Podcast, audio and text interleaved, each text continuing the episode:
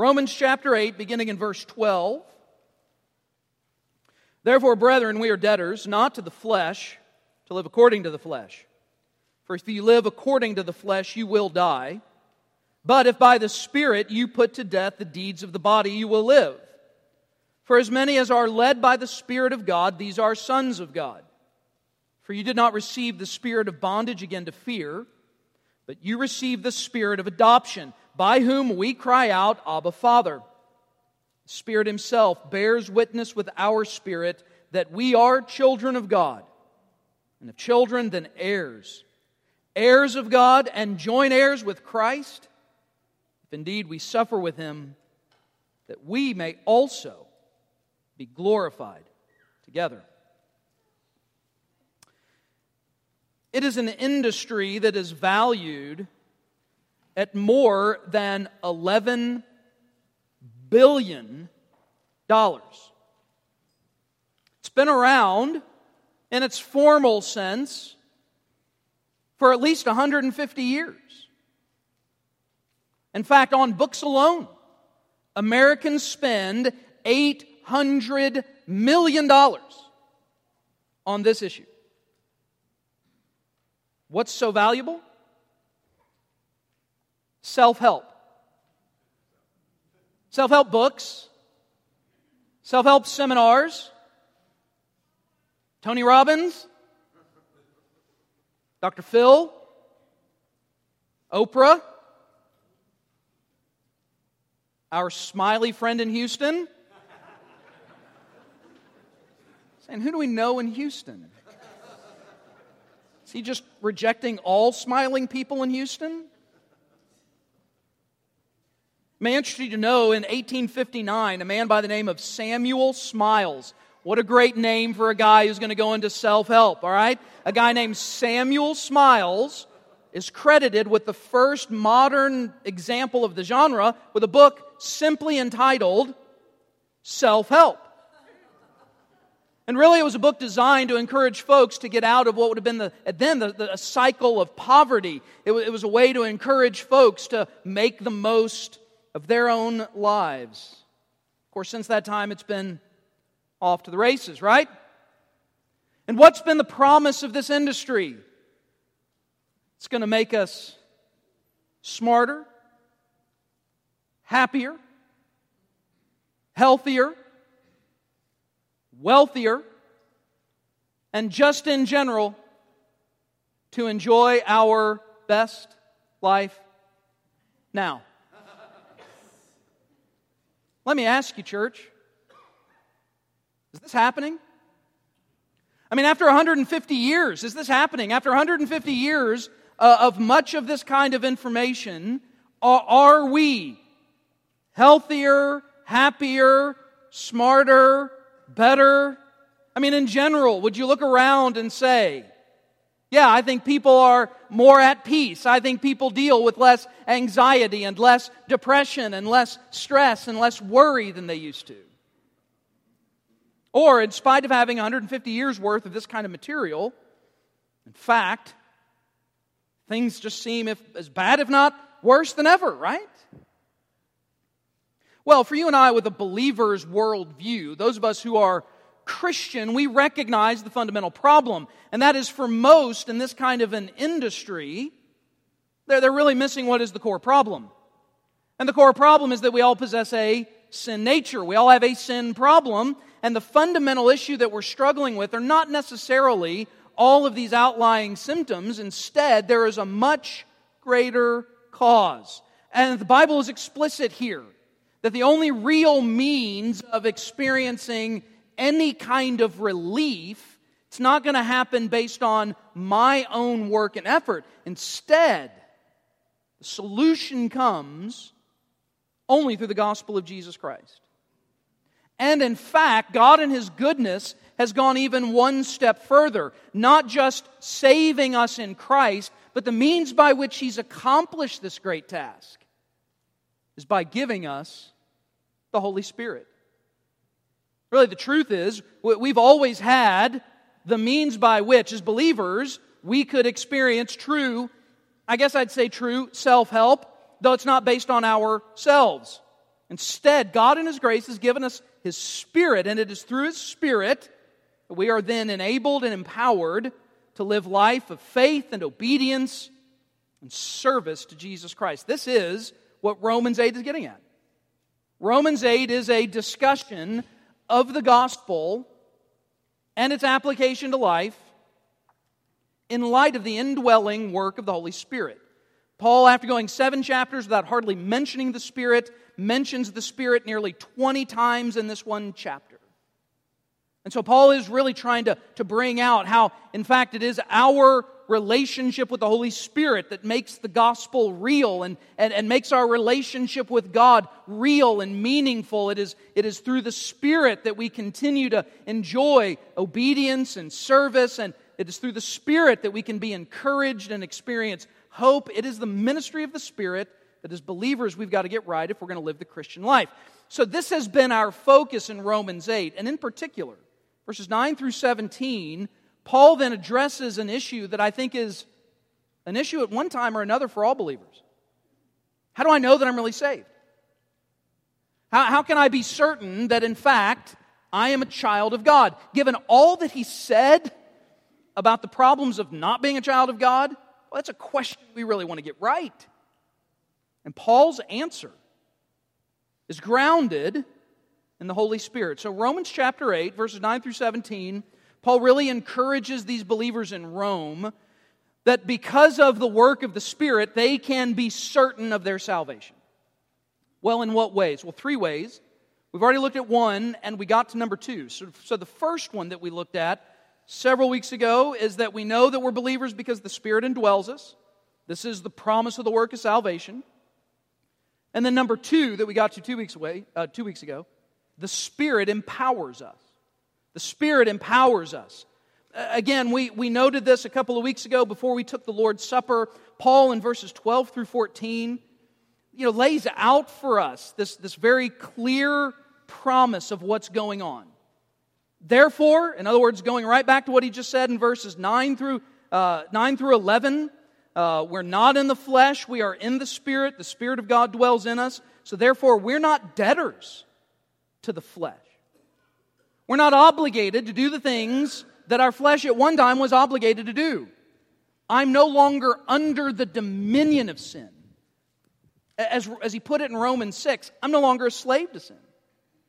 We're no longer debtors. We don't have to live this way. And then he goes on to say, then in verse 13, for if you live according to the flesh, you will die. Does that disturb anybody? It should. All right, that should really be disturbing. All right, especially for a guy who opened up the sermon talking about self help. That's like the opposite, right? That is hardly encouraging whatsoever because a lot of folks then may be thinking, well, Pastor, you've said that salvation is not my work, it's God's work. That I can't earn my salvation. And I also very clearly and boldly proclaim not only can I not earn it, I can't lose it once I've got it. All right? So it's not mine to get and it's not mine to lose, meaning God is the one who does the saving and securing and sanctifying of me. So what does this mean? If you live by the, if you live according to the flesh, you'll die. Well, the next phrase helps explain it. But if by the Spirit you put to death the deeds of the body, you will live. What Paul was doing is giving kind of a, a back end encouragement, so to speak. He's not saying that if I live according to the Spirit and put to death the deeds of the flesh, then I will be saved. Paul is kind of giving another angle here. Those who live in the flesh demonstrate that they, in fact, have not been converted. To live in the flesh is to continually do those things that are consistent with worldliness, with sinfulness, with deeds of the flesh. Quite simply, those who live in a way it's not consistent with being saved by the gospel. Now, that could be gross and extreme forms of sin, or it could just be, you know, just a nominal kind of Christianity. A rather meaningless, lazy, complacent kind of Christianity. What, what, what, he means here is those who live by the flesh, those who give evidence that their lives are, are kind of entrenched in fleshliness, but those who live by the Spirit, they give evidence of salvation And that evidence of salvation is that they put to death the deeds of the flesh. They put to death the deeds of the flesh. And he goes on to add this statement in verse 14 For as many as are led by the Spirit of God, these are sons of God. Again, it's the same idea. For those who are led, and he uses the word led, but it, those, it's really the language of being under submission to, those who are under the authority of. In, in other words, those who are led by the Spirit as if the Spirit were the leader, the one in charge, right? That's what it's getting at here. Not this casual, nonchalant kind of following. it, is, in fact, those who are under the authority of the Spirit, but those who give evidence they are sons of God. Now, here's what we're going to do for the rest of the time. You say, rest the time. Preacher man, you know what time it is? Yeah, there's a clock up there. It's right up there. I can see it. And it means nearly nothing to me. But I mean, there is one up there. I just, what I want you to know that, all right? I love you, all of you. Uh, and so, I, I do recognize, and he, because here's what I've intended to do this is a little different. It's not really a rabbit trail per se, but it is a bit of a, of a jaunt, okay? A bit of a jumping off. We're going to take a little stroll around a topic here that I pray is very practical. It's going to be very straightforward. I know there's a lot of points in your bulletin. So everybody take a deep breath. All right, okay, I know you're looking at it and thinking this guy's crazy. He's done this almost 10 years. All right, why does he keep doing this? He's been a preacher for 20 years. He should know better. He should know himself. We're, I promise you, we're, we're going to blaze through this. Because what I want to do, I want to take just a minute, the rest of our minutes. You know, when a pastor says, I'm going to take a minute or finally, it's like when a contractor says, This is going to take four months. All right, it is the same thing. And those of you who are contractors, you know I love you. All right, but you do know that it's the same idea. All right, okay, it's kind of a general. Where, where Paul says, if, if by the Spirit you put to death the deeds of the body, you will live. I want to play off that for a minute, the rest of our time. How do you put to death the deeds of the body? In other words, this really seems to be a central concern here. And in fact, if a means of being assured of my salvation is that I'm empowered by the Spirit. Empowered for what? Well, empowered for what he just said put to death the deeds of the flesh. Now, does that mean I can just sit around? Now, if I'm a believer, I'll never be uh, weak or uh, susceptible to sin again? Man, that'd be awesome, wouldn't it? Wouldn't that be great? When you got saved, you know how many people, you know how many people we get saved? All right? In other words, if you say, man, you get saved, you never have to deal with sin again. All right? Well, that's just not true. So, what can we do to put to death the deeds of the flesh? So, I'm going to give you eight actions. You're going to have to be ready. Get those fingers moving, all right? You want to fill in these blanks. You're going to want to keep this information with you. I think it'll be helpful to you. A few of these initial points are largely drawn off of what we've already said about the text. If you'd like a little bit more background into this and you're new uh, or only been here for a few weeks, go online, listen to the sermons beginning in Romans chapter 8 or go back further and listen to the sermons in Romans chapter 6, uh, because those would be of a similar flavor, so to speak. So, how, how can we then cooperate with this empowering work of the Spirit to put to death the deeds of the flesh? You ready for this? Eight points in the next minutes, all right? Yes. Number one, acknowledge salvation's freedom from sin. Now, this is not necessarily a step by step process, though I think this is where you begin. You know what I'm going to tell you to do here? Talk to yourself. Every day. That's right. Other people are going to think you're crazy, but I'm going to let you in on something. They already do. All right? All right, so just own it.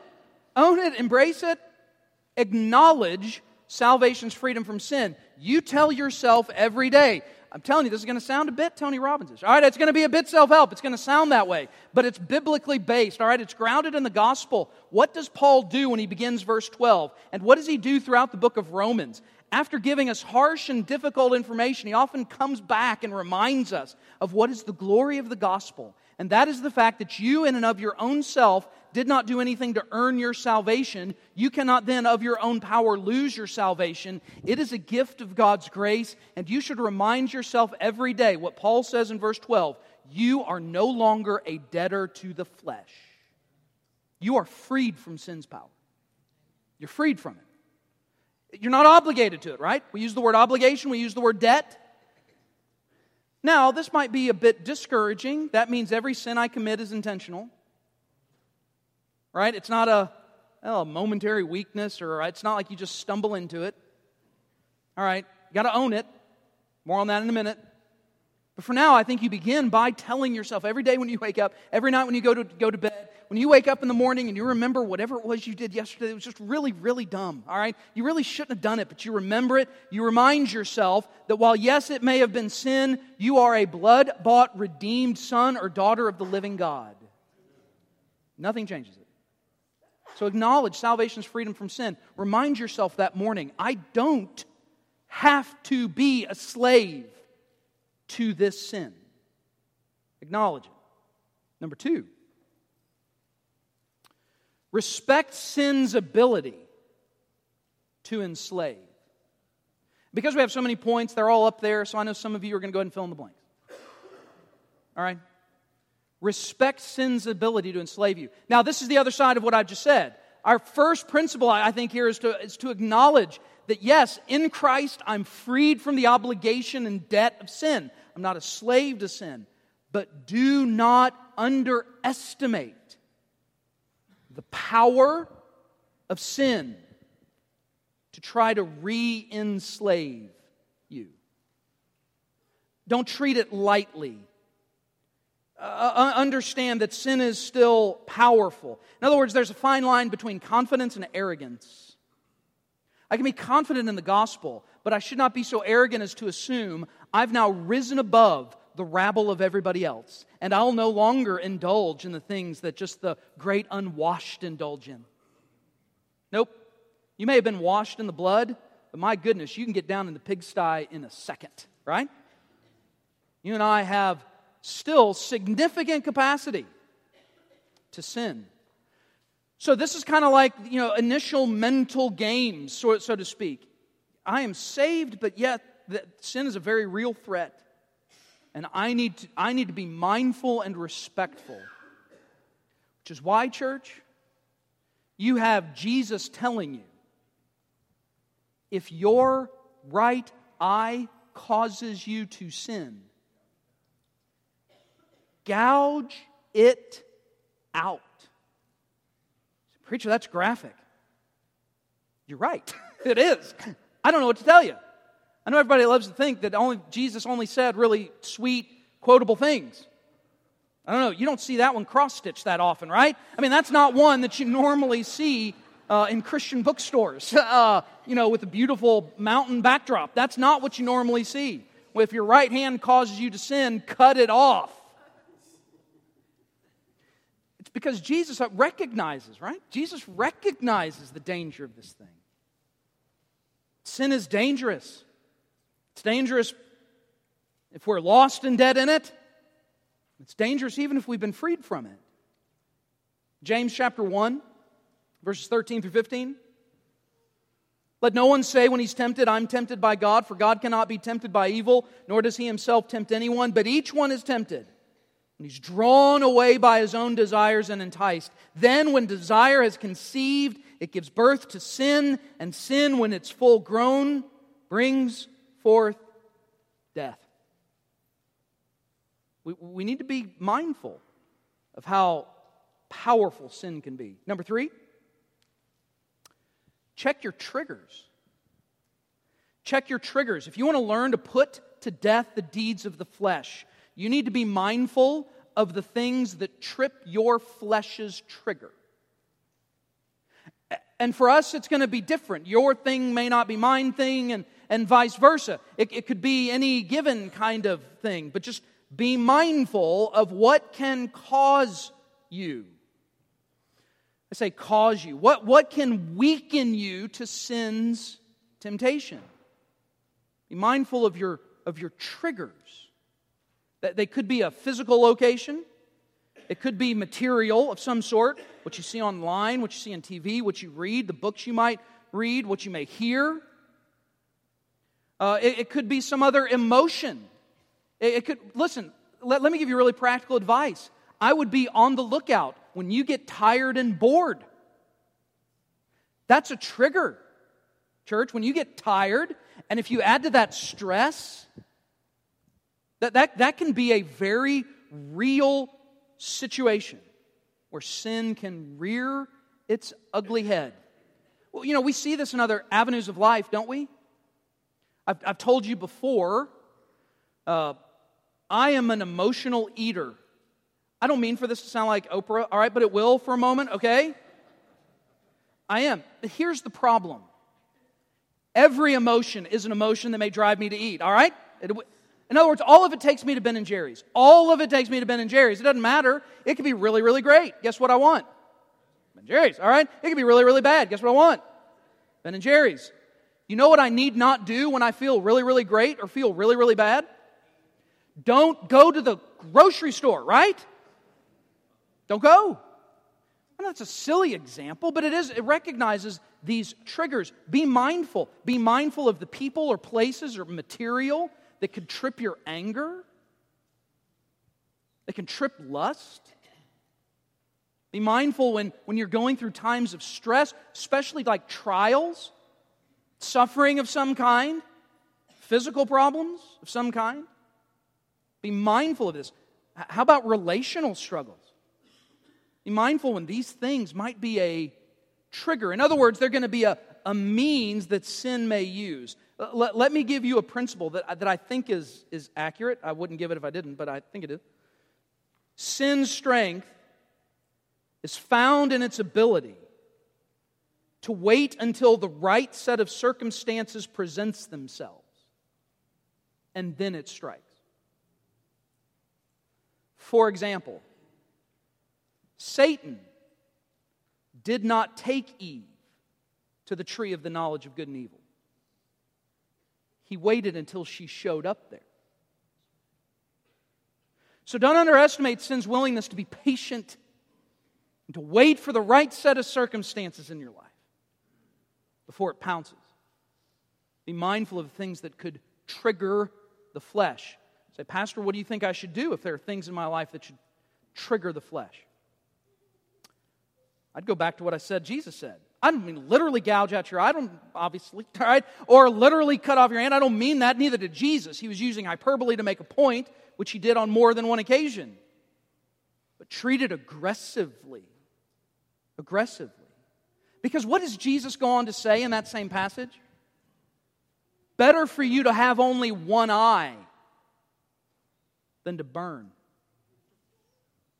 I, I, think, by the way, this is what Paul means. I, I think that's, that's what he's getting at in this verse, verse 13, when he says, If you live according to the flesh, you will die. I think that I, we shouldn't kill the, the intensity of that statement. We should be mindful that not only of sin's power, but then those things that, that can be triggers for us. And if, and if there are triggers out there, then I think we should do what we can to rid ourselves of them. Number four, submit sinful thoughts to Christ. So here's what very well uh, will happen, and this is how it often happens. You find yourself in kind of a situation where you're weak, perhaps, and then thoughts pop in to your mind. Sometimes they pop in, and I know you don't want to admit this. It's Sunday morning. We all look spiritual here, right? You don't want to admit this, but sometimes the thought pops in your mind and you're terrified by it. You think, where in the world did that come from? How could, how could I possibly think something like that? Let me encourage you. The thought is not the sin. But dwell on it, and then, of course, act on it. Yes, then that becomes sin. In other words, I need to be mindful of how I'm thinking. I need to arrest the first thought, the first inkling that something here is off. The first time I feel in this, this encouragement to, to come back under sin's power and sway. I need to submit that thought to Christ. I submit it to the gospel. I come before God in prayer and acknowledge that I'm freed from sin's obligation, that in Christ I've now been covered by his blood. I don't have to do this thing. And I'll tell you, there can be great power if you confess this out loud. I know it sounds weird, right? There can be great power, though, if you actually verbalize what it is that you're dealing with. Confess that to the Lord.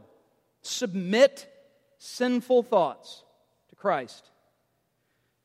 Then you do the next action, which is verse 5 set your mind on biblical truth. Set your mind on biblical truth. In other words, you need to maintain an active discipline of the reading of the Word, being exposed to things that also are grounded in the Word, the teaching, music, that there, there needs to be a consistent diet of Bible in your brain. Other words, you want to get rid of the negative thought, but you also want to put into it. I know that sounds right. Sounds like self help, right? Sounds like I could be. I could be an author of a self help book. But I think that the language, though, is pretty helpful. I, I want to get rid of the sinful thought, but you can't be a blank slate. You know, spouses, sometimes you think your husband's sitting there and he's not thinking anything. All right, I promise you he is, okay? He is. You can't, you can't rid your mind of all thought. You can replace it, though. So t- take that which is the sin and, and, and give yourself to building a biblical mind. You know what's coming next, right, church? When I say stuff like this?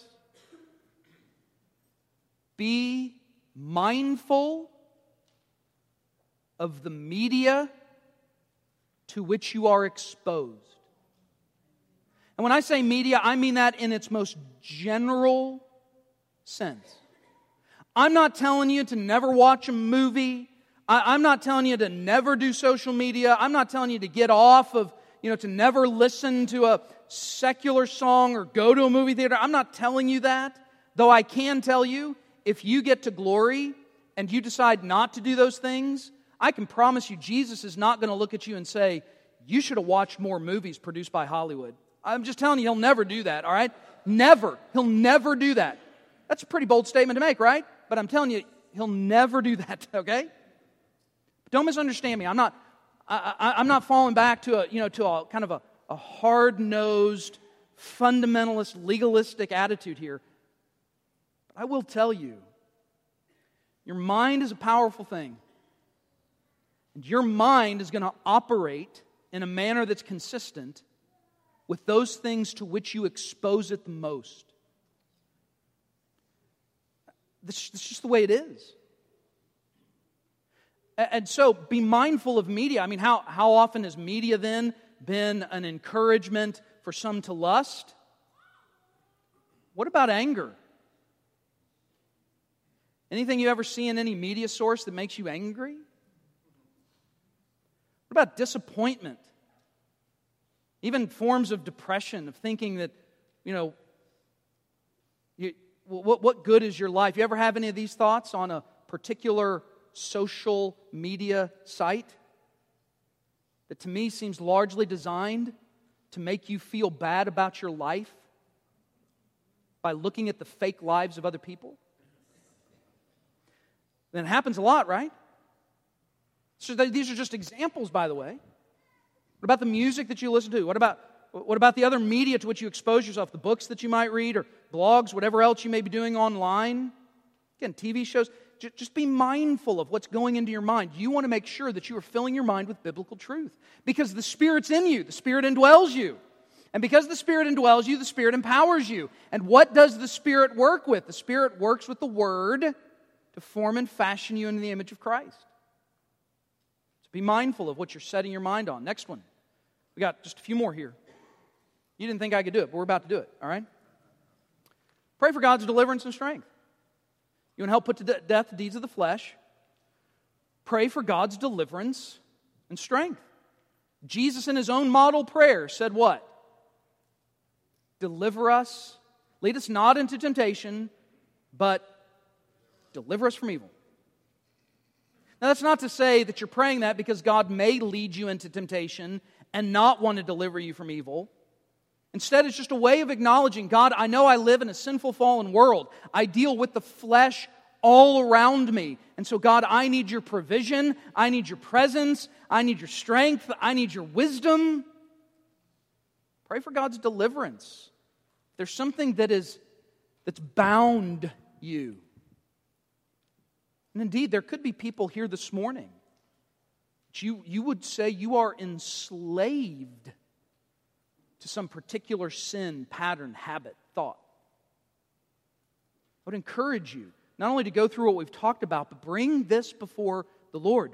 Pray for His strength, pray for His deliverance, because the gospel has saved you. I want you to listen to me, church. Whatever sin is besetting you, whatever sin is plaguing you, the gospel has saved you from it. You're not obligated to it. Ask for God's deliverance. And then, number seven, confess your sin quickly and often. Confess your sin quickly and often. One, one individual put it this way keep your sin list short. You, you, you want to, soon, soon as there is a sin, soon as there is a violation, soon as there is a deed of the flesh you did not put to death, be honest, bring it before the Lord, confess it, be prepared to confess quickly. What a profound moment we had this morning. Going through Psalm 51. I would encourage you to make Psalm 51 kind of a regular stop in your visit through the Bible. It's just that profound of a text, I think. It is so helpful to pray back to the Lord. It's so easy to pray back to the Lord because that is what it is a song of confession. And then, number eight, and finally, eight points. 30 minutes. Look at that. All right. Now, that's a problem, though, because now you're thinking, I told you you could do it. All right. Now you're thinking, you can do it. It's possible. All right. It's possible for you to do it. Be accountable to others. Be accountable to others. You may have been with me up to now, but number eight may be a tricky one. But I am telling you, sin loves silence and solitude. Sin loves to be kept in the dark, for you to be quiet about it. righteousness, loves the light, and accountability with brothers and sisters in Christ. So, whatever it is that you're going through, bring it, bring in somebody else. Bring in the people of God. Join together with God's people. Struggle through this Christian life together. You want to put to death the deeds of the flesh I think this is how you do it. This is how you cooperate with what Paul has said here in Romans chapter 8. You are cooperating with the presence of the Spirit, who's not only indwelling you, but empowering you. Through him, you can put to death the deeds of the flesh. And so, as we have a time of invitation, as we have an opportunity for you to respond, then uh, heart, mind, and maybe if you even want to come and you'd want to pray down here, you want me to pray with you. As we sing, a profound promise how God in Christ will hold us fast. My first appeal would be to anybody here who does not know Christ as Savior. If you are trying to fight this thing we've called sin, but you're doing it without Christ, you are losing. You are losing. You cannot win it. You cannot win it. Because the problem is not just your external actions, it's an internal heart and if you've never trusted Christ as Savior, if you've never confessed that you're a sinner, believe Jesus died on the cross and rose from the dead, if you've not asked God to save you based on what Christ and Christ alone has done, then you don't have the power, but you can. Promise is extended to you. Repent, believe the gospel, and you shall be saved. And if you want to know more about that, I'll be right down front. Would love an opportunity to talk more, pray more. Even after the service, I'll be down front.